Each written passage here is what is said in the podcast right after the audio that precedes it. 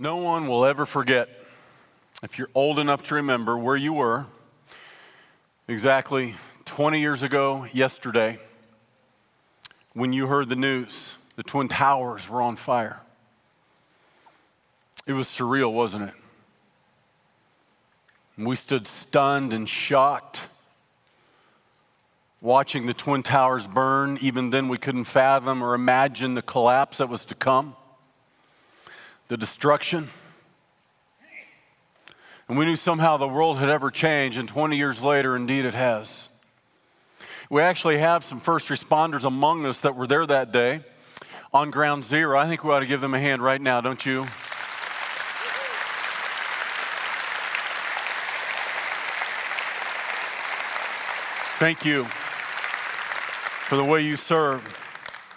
On one of the worst days in American history, as 3,000 innocent Americans perished. But church, I sense 20 years later in this fire that we're in, some of us feel like this is an image that applies to our life personally. It feels like my life is on fire. It feels like the world is on fire. It feels like everything is about to collapse around me. Destruction, devastation, some of us navigating decisions we never thought we would have to navigate. The suffering is real. I'm going to yet another funeral this week. I never dreamed I would just a few weeks ago. What do we do at a time such as this? And there's a reason months ago I wanted to preach through the book of 1 Peter because so much of Peter is about suffering. This was a first century church that was suffering deeply and horrifically under the fire of persecution. Nero is on the throne of Rome, and the church has always been refined in the fires of persecution, not just persecution, but trials and tribulation. Peter calls this over and over again a refiner's fire. It's not always judgment fire, as in judging us for our sin, but rather in the same way fire purges impurities off of gold, it purges the impurities of our faith. And I'm convinced in the last 18 months with this global pandemic, what I've called this divine interruption, it's caused a little introspection. Some of us have found our faith in the fire. And God has revealed our faith in the fire. Now He's refining that faith in the fire. And that was what is happening in the first century as the Apostle Peter wrote these words. The Apostle Paul would write something similar when he said this in 2 Timothy 3:12. Yes, and all who live godly in Christ Jesus will suffer persecution. If you desire to live godly in Christ Jesus, you will suffer persecution. And that is part of the refining fire of God upon your faith. It always is, not just in the persecution of sometimes feeling the opposition as being Christians, but just in the life's trials in general, through the tears and trials and the pain and suffering. God is refining us. The Church of Jesus Christ in Western civilization, I'm convinced, maybe has never been through the refining fire like the one we're going into and like the one we're going to be in the days to come. And this is why Peter is now writing these very words. In 1 Peter chapter 4, welcome Blue Springs, Independence, all of you watching online right here in Lee Summit. If you have a copy of the Word of God, 1 Peter chapter 4, as we've studied line by line, verse by verse through this book. And as Peter is writing these words, we need to understand historically what is going on. It's about 64 AD. Emperor Nero is on the throne of Rome. He has unleashed a bloody persecution on these early Christians. They are literally being burned at the stake by Nero for sport. These early Christians are being canceled. The cancel culture did not begin in 21st century America. The cancel culture began eons and eons ago. And these early Christians are being canceled. They're being ostracized from the trade guilds and the trade unions. And their businesses are being boycotted. In some cases, they're being imprisoned and crucified and tortured to death. And this is the context that Peter now writes these words. And I'm convinced this ancient wisdom, this wisdom from heaven, is more relevant than it's ever been for the church in Western civilization, as we in the years ahead will face increasing opposition for nothing more than being a true Christian. What do we do when we face that kind of opposition? How do we respond? How now shall we live? What is God trying to do? There's four things Peter's going to show us today. And number one is this: we need to be ready. You need to be ready. Brace yourself. Be ready. This is what Peter says now to these early Christians. He now says it to us in verse 12. He says, "Beloved, do not think it strange concerning the fiery trial which is to try you, as though some strange thing has happened to you." He's writing these early followers of Jesus, some of which have been imprisoned, and they're reading this letter for the first time, scattered around the Roman world, and as they receive it, they copy it, and they pass it on to others, and this letter of Peter is being read for the first time by these early followers of Jesus going through this horrific persecution that, quite frankly, none of us can really fathom or imagine. He says, guys, don't think it's strange. Don't be shocked. Don't be stunned, because this fiery trial has come upon you. You should be ready. You should learn to accept it, because you're not the exception. Now, this is hard for us as American Christians, because let's be honest, we know very little about persecution. Our experience as Christians living in 21st century America is unique among all of church history and many Christians that have come before us. Why? Because in the West, the church really hasn't been persecuted. In the West, we don't know that much about it. We really don't. Let's face it. We think we get to be the exception because we have the Bill of Rights and the First Amendment and religious freedom, and we think we ought to be the exception. What Peter's saying is there is no exemption. Not really. If you're going to live godly in Christ Jesus, the darkness has always hated the light. So he says, hey, don't be shocked. Don't be stunned. Don't be surprised when persecution really comes. And this is what he says, we should be preparing and be prepared to be persecuted for our faith as Christians. All who live godly in Christ Jesus will suffer persecution. Now, if you're not living godly and you're just blending into the darkness, you're not going to be persecuted for anything. But understand, as Christians, it says, and we've learned this in 1 Peter 2 and verse 9, God has called us out of the darkness into his marvelous light so we might shine forth the praises of him who's called us out of darkness into his light. If indeed we stand in the light of God and not in the darkness of our world, we're going to stand out instead of blend in, and the darkness has always hated the light. Do you understand? This is why they crucified the Christ. This is in John chapter 1. Jesus came into his own, but his own received him not. He was the light of the world, but the darkness comprehended not. And they snuffed out his life because they hated the light. Do you understand? Jesus said, in this world you will have tribulation. Jesus said these words in Matthew 24, you'll be hated by all nations for my name's sake. He said in 1 John chapter 5, he said in John chapter 15, he said, if the world hated me, they're going to hate you too. If they hate you, it's because they first hated me. Do you understand that over and over in the New Testament, we're told to be ready, prepare? Because the darkness hates the light. We need to prepare for persecution and opposition as Christians. Now, just to put it in perspective, it's really hard for us to imagine because we live in 21st century America where the church has been mainstream for so long. I mean, can you imagine some of the conversations that are going to go on someday in heaven? You're meeting believers from around the world, from other places and different centuries throughout church history, and you're standing in a circle with other believers someday around the throne of God, and everybody's telling their story, and somebody turns to this believer, hey, tell us your story, and he says, well, yeah, I lived in 262 AD, and I got thrown to the lions on the Roman Colosseum. Man, I got torn to shreds. You can't tell now, but man, it was a horrible way to go. And somebody turns to another one and says, hey, tell us your story. He said, yeah, I lived in 1519, and I actually was in Spain at the time, and you know, I was part of the Spanish Inquisition, and the religious establishment burnt me at the stake because I wouldn't baptize my babies. They called me a heretic. That was a horrible way to go. And then somebody else turns and says, hey, tell us your story. And he says, well, it was northern Iraq, 2017, and ISIS took over the country, and they cut my head off. It was horrible. And then they turn to you. Tell us your story. Oh, well, 2020, let me tell you something, man. People talked behind my back, called me a Jesus freak. It was horrible. I mean, really, can you imagine?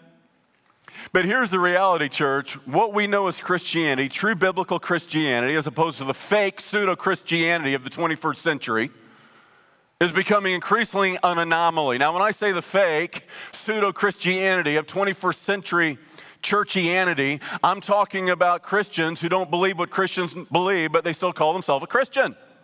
I mean, it's everywhere. Because the things that Christians believe are naturally offensive, kind of like what Jesus said in John 14:6, I'm the way, the truth, and the life. No man comes to the Father but by me. But if you actually believe that Jesus is the only way, that's offensive in modern American society. How dare you say that Jesus is the only way? Do you understand? That's offensive. If you still actually believe what Christians have always believed about human sexuality and marriage, for example, that's deeply offensive in modern American society. And that means true biblical Christianity will become increasingly an anomaly in the days, weeks, months, and years ahead. We need to be ready. Because there's going to be soft persecution, not that anyone's going to throw you to the lions or nail you to a cross and torture you to death, but there's soft persecution. I hear stories more and more all the time from members of our church, young lady that's here. She loves Jesus.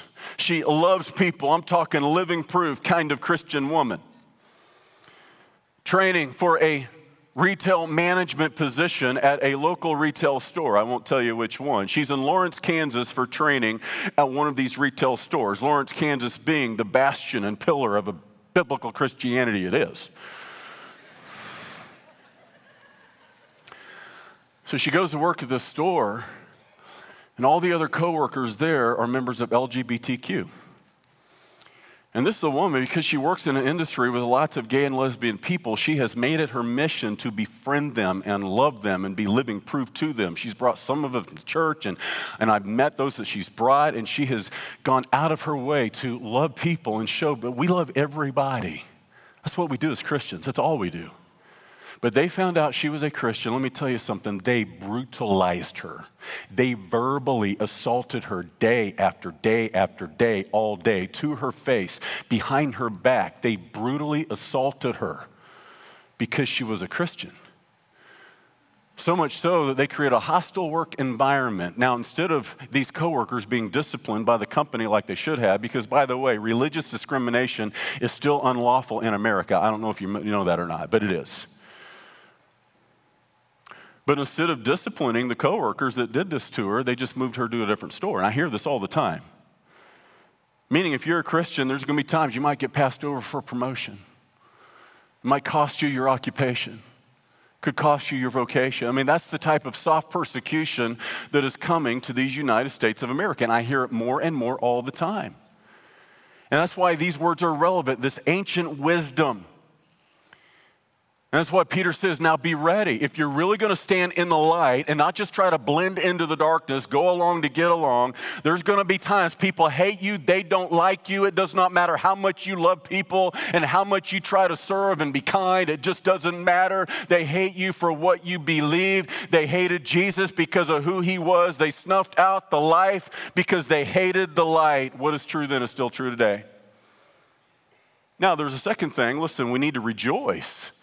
Imagine writing these Christians that are being thrown to the lions and burned at the stake. Peter says, rejoice. Look at what he says next. He says, but rejoice to the extent that you partake of Christ's sufferings, that when his glory is revealed, you may also be glad with exceeding joy if you're reproached for the name of Christ. Blessed are you, for the spirit of glory and of God rests upon you. On their part, he is blasphemed, but on your part, he is glorified. Peter says, rejoice that God has granted you too the privilege to suffer for his name. He's granted that privilege to other Christians in other places, not just historically in times of antiquity, but right now in the 21st century. Do you understand? In Afghanistan, if you are a Christian, it is a death sentence. There's no religious liberty, no Constitution, no First Amendment you're going to seek refuge from. If you live in Iran, it is a death sentence. If you live in the 20th century behind the Iron Curtain of the Soviet Union, it was imprisonment. Stalin killed 20 million Russian Christians. We're not just talking about antiquity. We're talking about currently. And guess what? He says, rejoice. God has granted you the privilege of suffering for his name. It's a different way of thinking than most of us have in modern American churchianity. Like, it's a privilege to suffer something for Jesus. He suffered so much for me. When you suffer for Christ, rejoice that God has granted you the privilege of suffering for his name. Undoubtedly, Peter was remembering the words of Jesus personally. 30 years earlier, Peter was there when Jesus said these words in Matthew chapter 5 and verse 10, "Blessed are those who are persecuted for righteousness' sake, for theirs is the kingdom of heaven. Blessed are you when they revile and persecute you and say all kinds of evil against you falsely for my name. Rejoice and be exceedingly glad, for great is your reward in heaven." Remember, the rewards of heaven are greater than the rewards of this earth. Remember, the reputation of heaven is greater than the reputation of this earth. Remember, the recognition of heaven is better than the recognition of this world. Church, I'd rather be canceled by our culture than canceled by Christ. To the wind with them all, I'd rather follow Jesus, because this life is but a vapor here for a little while, then vanishing away, and on the other side is something called eternity. It's forever. It's forever. I'd rather be canceled by this world than canceled in heaven. And that's why Peter says, rejoice, your reward is great when you faithfully suffer in the fiery trial of persecution. Now, he's not done. He goes on. He says, if you suffer and you're going to, make sure you're doing it for the right reasons. Be right. Because let's face it, sometimes we suffer for our own sin. Sometimes we suffer for our own stupidity. Can we just be honest? A lot of suffering is self-inflicted. Sometimes we suffer and we think we're suffering for Jesus, but we're not suffering for Jesus. We're just suffering because we're a jerk. And some of us are jerks. Really. So what he's saying is, now, if you're going to suffer, make sure you're suffering for being right, not for being wrong. He goes on in verse 15, "But let none of you suffer as a murderer, a thief, an evildoer, as a busybody in other people's matters." I love how Peter puts murderer and busybody in the same sentence. Yeah, he's covering everybody, all right? Because there's a good chance nobody here is going to suffer as a murderer, though some might have. But what he's really saying is, man, this is so relevant for today's age in which we live. Quit being a busybody. Get out of other people's business. What he's really saying is, look, if you suffer as a Christian, don't suffer because you talked the talk but didn't walk the walk. Suffer because you talk the talk and you walk the walk. Because here's the deal. The world might hate you and the world won't like you either way. But if you don't talk the talk and walk the walk, and you just talk the talk and you don't walk the walk, they're not going to like you and they're not going to respect you. Peter's saying, hey, don't suffer for doing wrong. Suffer for doing right. Be wise. 1 Peter 4:16, "Yet if anyone suffers as a Christian, let him not be ashamed, but let him glorify God in this matter." Your chance and your platform to bring God glory is never greater than in your suffering. Because the world is watching and people are changed by what they see. When you suffer, make sure you're doing it for what is right and not for what is wrong. Be wise. And I can tell you, in the last few months, I have meditated more and more and more on something Jesus said specifically. Again, Peter, one of his inner three, undoubtedly was thinking of the words of Jesus when he wrote these words. And Jesus said these words 30 years earlier, before Peter wrote his letter in Matthew 10:16. He said, "Behold, I send you out as sheep among wolves. Therefore, be wise as serpents, harmless as doves." I have meditated more and more on these words recently than ever before, because this is the world we now live more than ever. Behold, I send you out as sheep among wolves. Think about the imagery. Wolves and sheep were a mainstay, very visually familiar to this first century audience. Sheep was a part of Jewish life. They were everywhere. Wolves were known to prey on sheep. That's why they need a shepherd. You know now why Jesus is our chief shepherd, 1 Peter chapter 5, because it's the shepherd that protects the sheep, provides for the sheep. He says, "Behold, I send you out as sheep among wolves. Therefore, be wise as a serpent, harmless as a dove." As a dove, it's a symbol of peace. The world should see us as people of peace. As Christians, we are people of peace. Jesus said, blessed are the peacemakers. In other words, we're not being godly if we're just constantly in defiance. We're not being godly if we're just brawlers, ready to fight anybody for any reason. Come on, who's next? All right? And I'm just telling you, the last 18 months, that's the posture a lot of us have taken. Man, we're just ready to fight. He says, no, be harmless as a dove. A dove is a symbol of peace. We should bring the peace of God with us wherever we go. The shalom of God should come to our city because we're in the city. But listen carefully. He said more than that. Harmless as a dove, but be wise. Wise as a serpent. The serpent is introduced in that image in Genesis 3. He's both sinister and shrewd. Now, Jesus is not saying be sinister, but he is saying be shrewd, be wise, because you're among wolves. Wolves hunt together.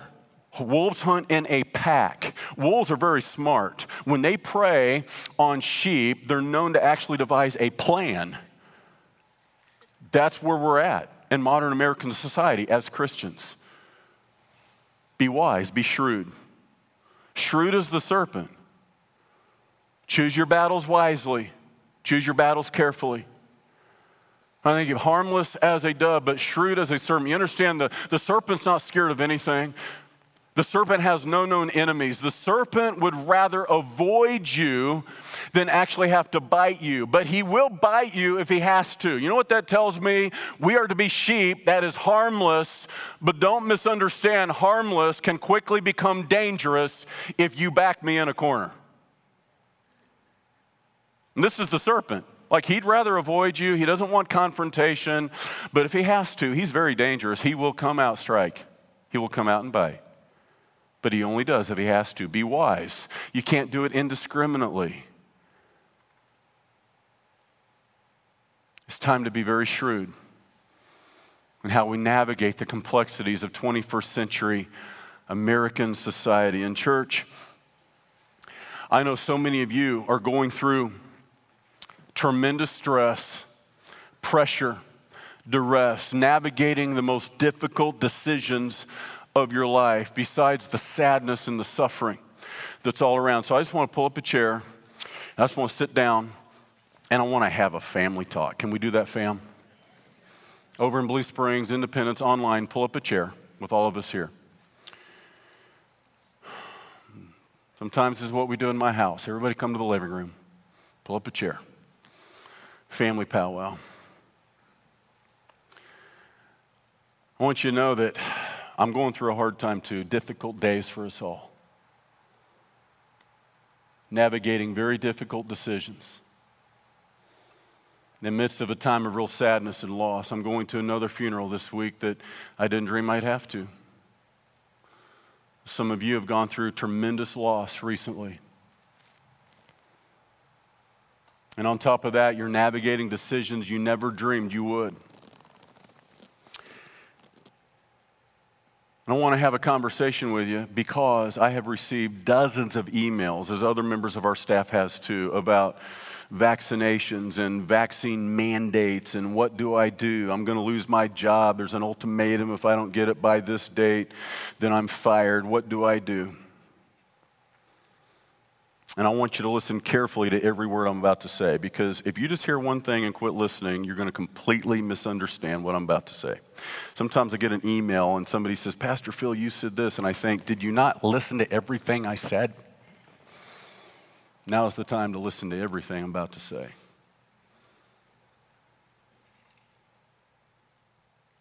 And over the last few months, I've received emails from people on both sides, both extremes. Pastor Phil, you need to take a stand, tell our church not to take the vaccine, it's evil, it's sinful. And then I get other emails, Pastor Phil, you need to tell everybody they ought to get vaccinated. They have this moral obligation and this civic duty to love their neighbor. And so there's both these extremes right now people are navigating. The truth is it's born out of fear. Over here, there's fear of COVID. Over here, there's fear of the loss of constitutional freedoms. And church, fear is a horrible motivator when we make decisions.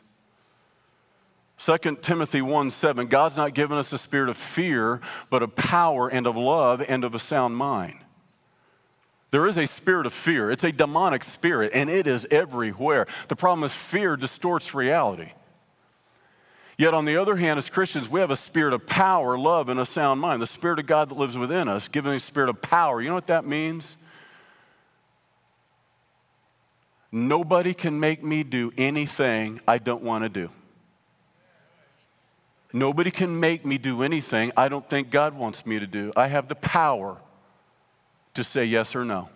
Now, I may suffer because of it, but the early Christians did too. When they were told to bow down and worship Caesar as a god, they would not do it, and they suffered deeply. But they had the power over themselves, and Rome had no power over them. The spirit of power and of love. What that means is, in a world of hatred, animosity, hostility, I have the power to love everybody. I don't care if you hate me, I'm going to love you. I don't care if you disagree with me, I'm going to keep loving you. The world needs more of that kind of love. Remember last week? Fervent love one for another. Love will cover a multitude of sins. And then it says, I have a spirit, sound mind. When everybody else is losing their mind, I don't have to.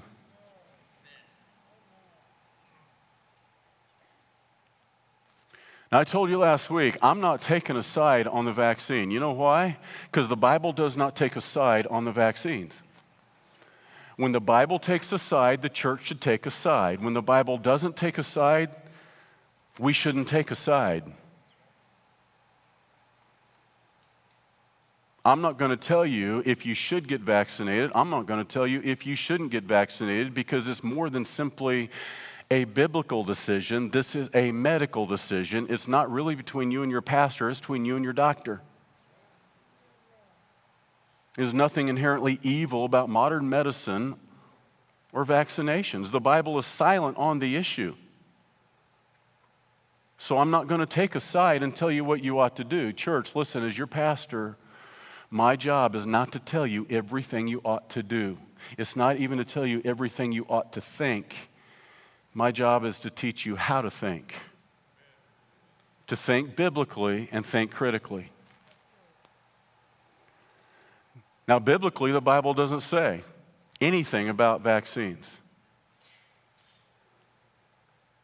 But there's always principles to apply. In this case, 1 Corinthians chapter 8, the great divide at that time in the early church was eating meat sacrificed to idols.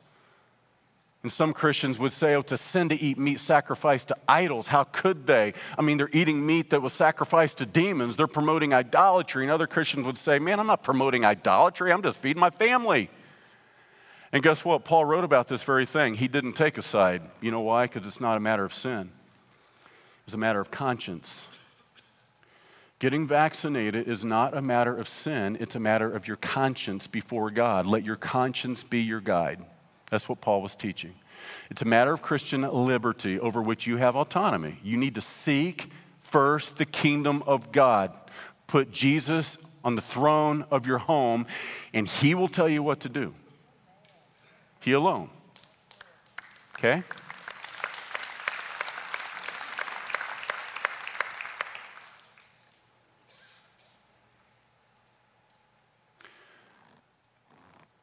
Think biblically. I'm trying to help you do that. Now think critically. Now, if the only people you're talking to is your friends that already agree with you, you're not thinking critically.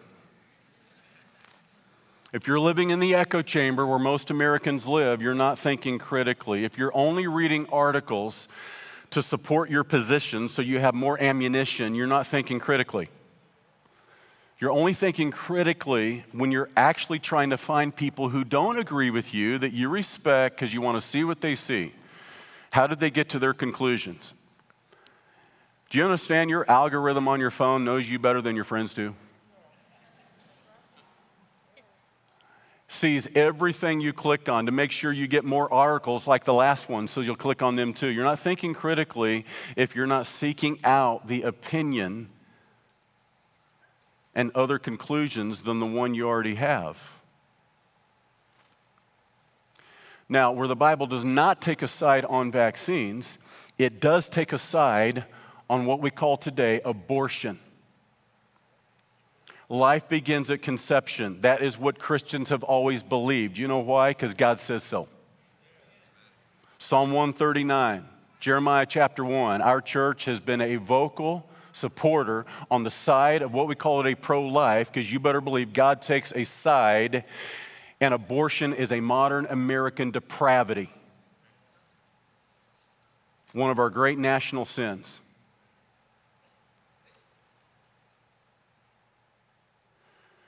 This vaccine creates a moral dilemma for many Christians, because these vaccines were developed using a fetal cell line from the 1970s that was undoubtedly received into the medical community unethically and immorally from an aborted baby.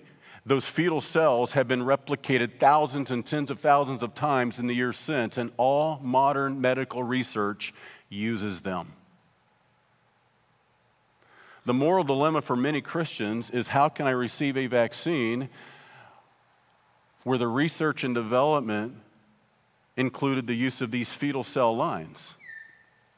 If it is your sincerely held religious position and your conscience before God that you cannot receive this vaccine, and your employer is giving you a religious exemption because of it, you better believe your pastor and your church will have your back.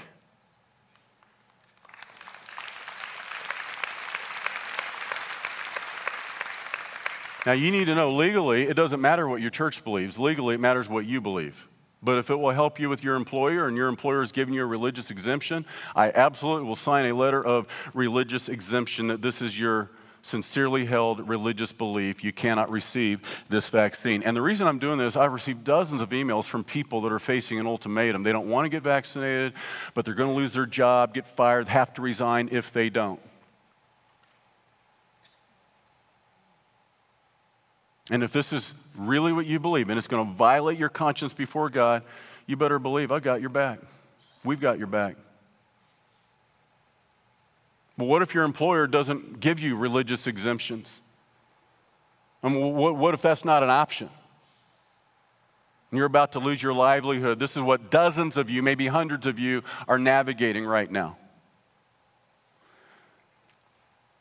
Listen carefully. What we need to know is, vaccine mandates are really nothing new.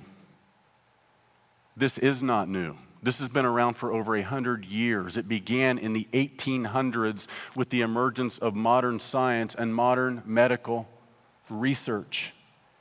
And we should be glad we live at a time of scientific enlightenment where vaccines and other medical advances have ended many scourges and horrible, horrible diseases that otherwise were known for centuries, that plagued humanity. I'm talking smallpox. I'm talking polio. I think we can be thankful. We ought to be thankful.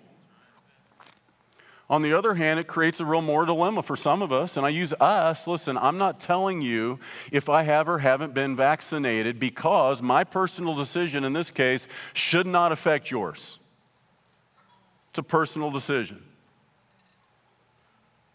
And with the modern medical advances, it creates more complexities than any generation before us. What do you do if you don't really want to get vaccinated for any reason? Maybe you're not sure about the medical reaction. It's not just a religious issue. Understand, this is not Christian persecution. We're not being targeted as Christians. This is a constitutional issue, is what it is. And this has been around for decades. My dad got drafted into the U.S. Army in 1961. He did not volunteer. His government said, you're now our property for the next 2 years. And as soon as he did, on day one, they jabbed him full of needles and about 5 or 6 different immunizations, and they did not ask him his opinion. See, this isn't new. Public school systems have required immunizations for generations. This isn't really new. Now, it remains to be seen with the current Biden administration coming out with, any employer in America over 100, you have to make sure each employee is vaccinated or threaten them with their job. That's going to be tied up in court for months to come. It's a constitutional issue. That's going to be settled somewhere else. I want you to get out, rid yourself of even all of that, because that in the end is not what should guide your next steps. I do find the hypocrisy is startling. That when it comes to abortion, it's my body, my choice. But when it comes to vaccination, it's not your body, not your choice. I'm just saying.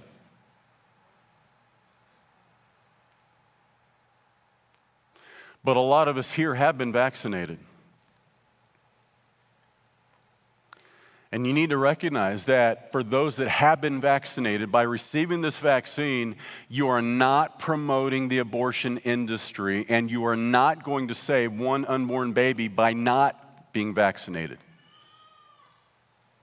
And by the way, you cannot take any modern pharmaceutical, including an Advil, that has not in some way developed in its research using this fetal line of cells that have been replicated for generations. You're using products now that you have no idea is associated with the same line of fetal cells from the 1970s.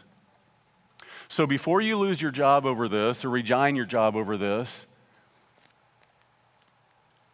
get alone with God. Seek first the kingdom of God. God, what would you have me to do? Don't listen to your friends. You've talked to all of them already.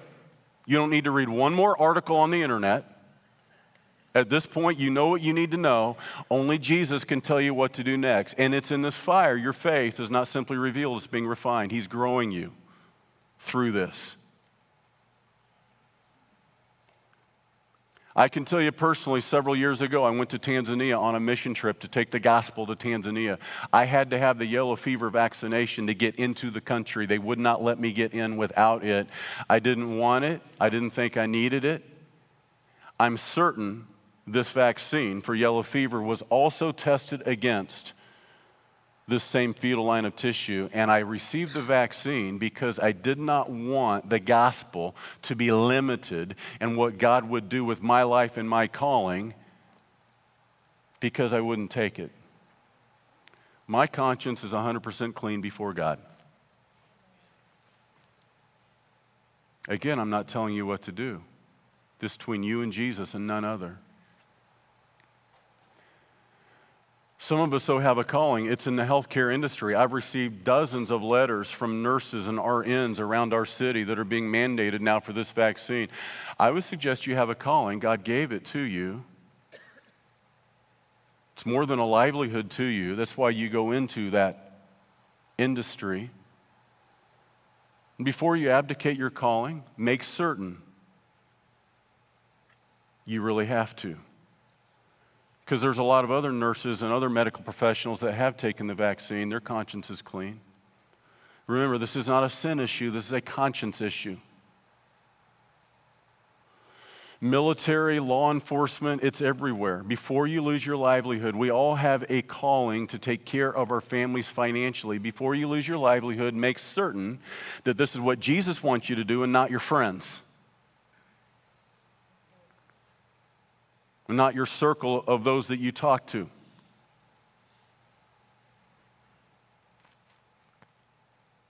Because only Jesus can tell you now what to do. Now, for those in the medical industry that thinks this ought to be easy, it's so clear. No, here's where most of us are at. I'm talking normal people that aren't trained scientifically and medically. Here's part of the problem. It's that even the scientific community can't fully agree. What hope is there for us? I mean, the WHO doesn't agree with the CDC doesn't agree with the WHO, the CDC doesn't agree with itself most of the time. In 2 weeks, they're going to change their mind.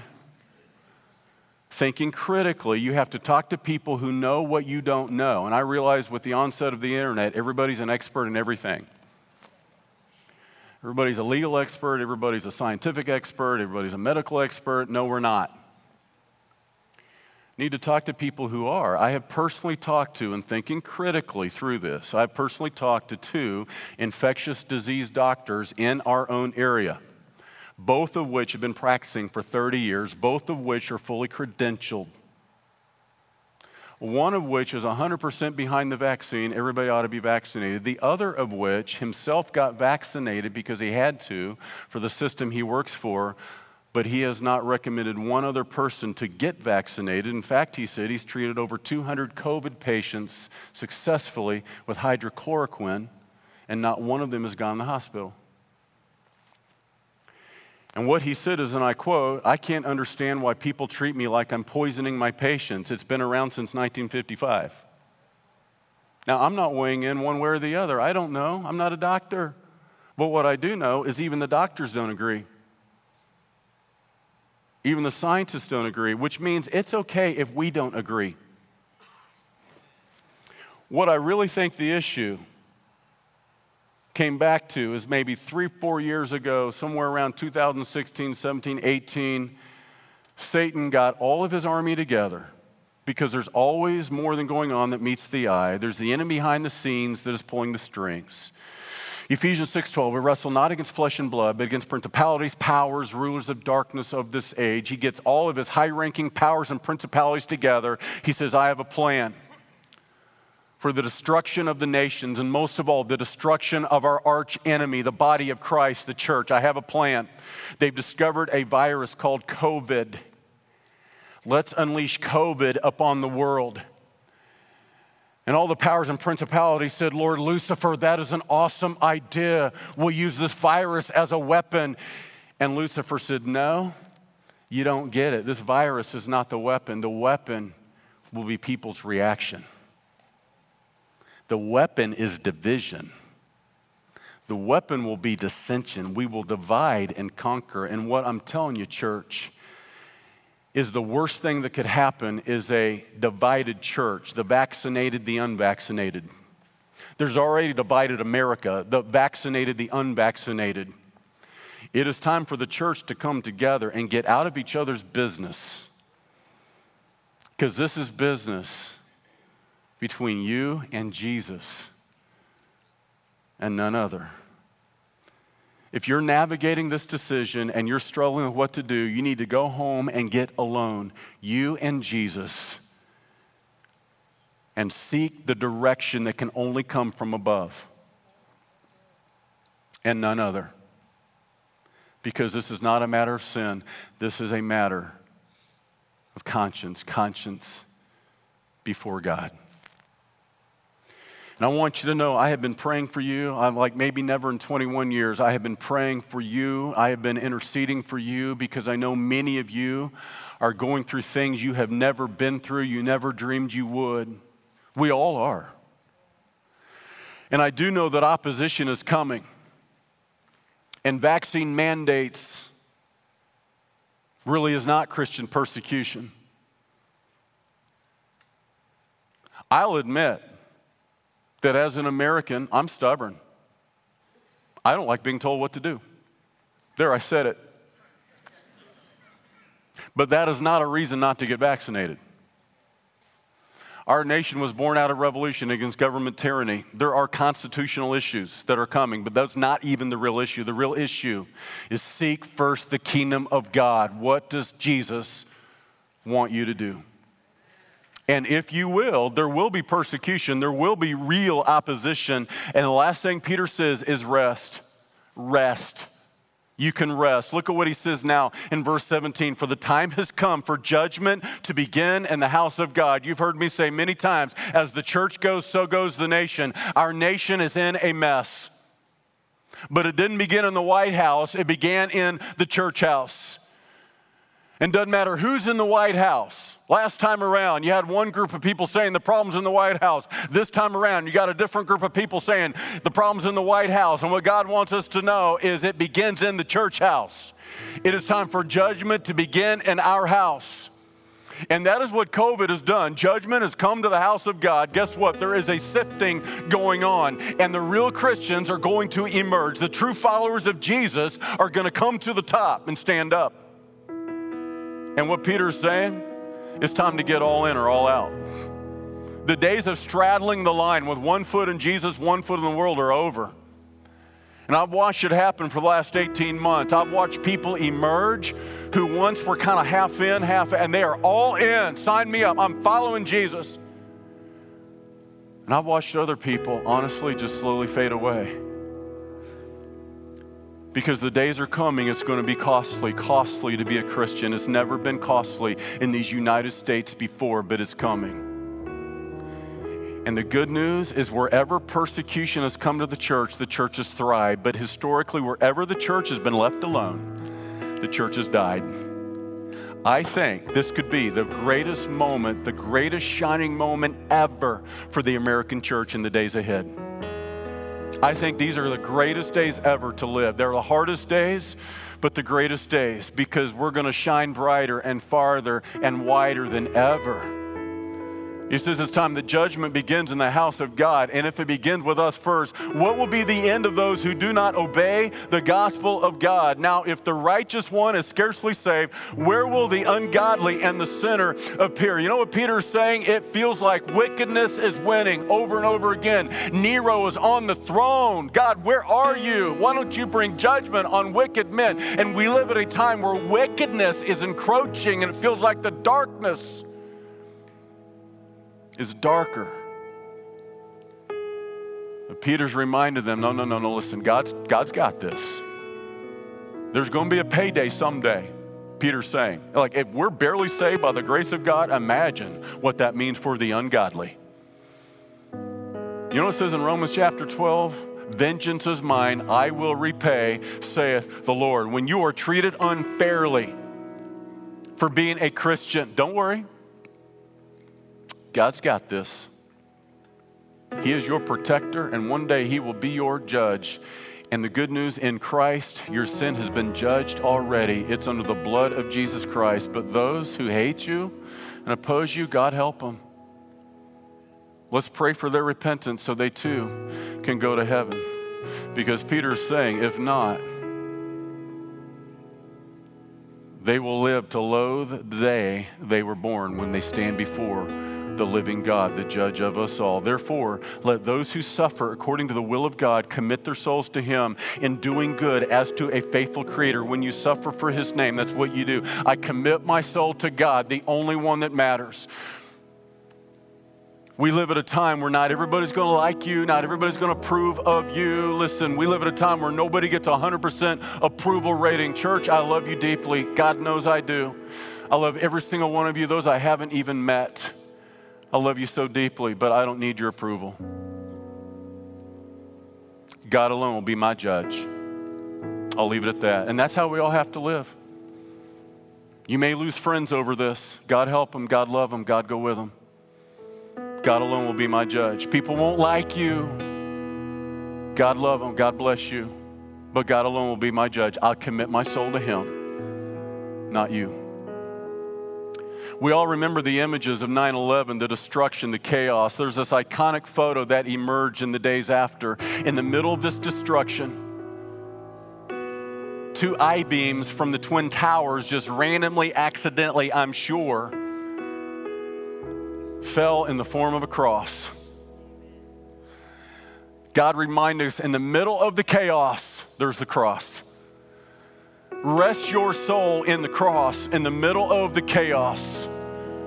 Because in the middle of all the ruin, there is redemption. His name is Jesus. I'm going to pray for us. We're going to listen to a song. The song says it all. I want you to listen to the song prayerfully. Meditate on what it says. Then I want you to go home this week. If you are navigating these difficult decisions, seek God with all your heart. Lean not on your own understanding. In all your ways acknowledge Him. Proverbs 3, 5, and 6, and He will direct your path. Jesus, I pray for every person here that You would refine us in the fire. That, Lord, You would burn off all the impurities in our life and our faith so that we come out on the other side to bring You more glory than ever. In Jesus' name, amen.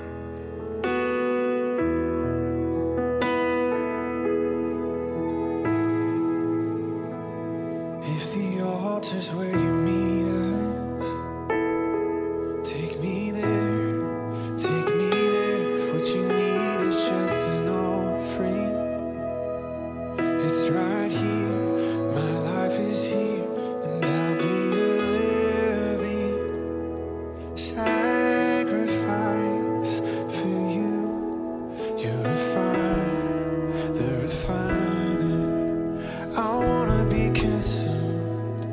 How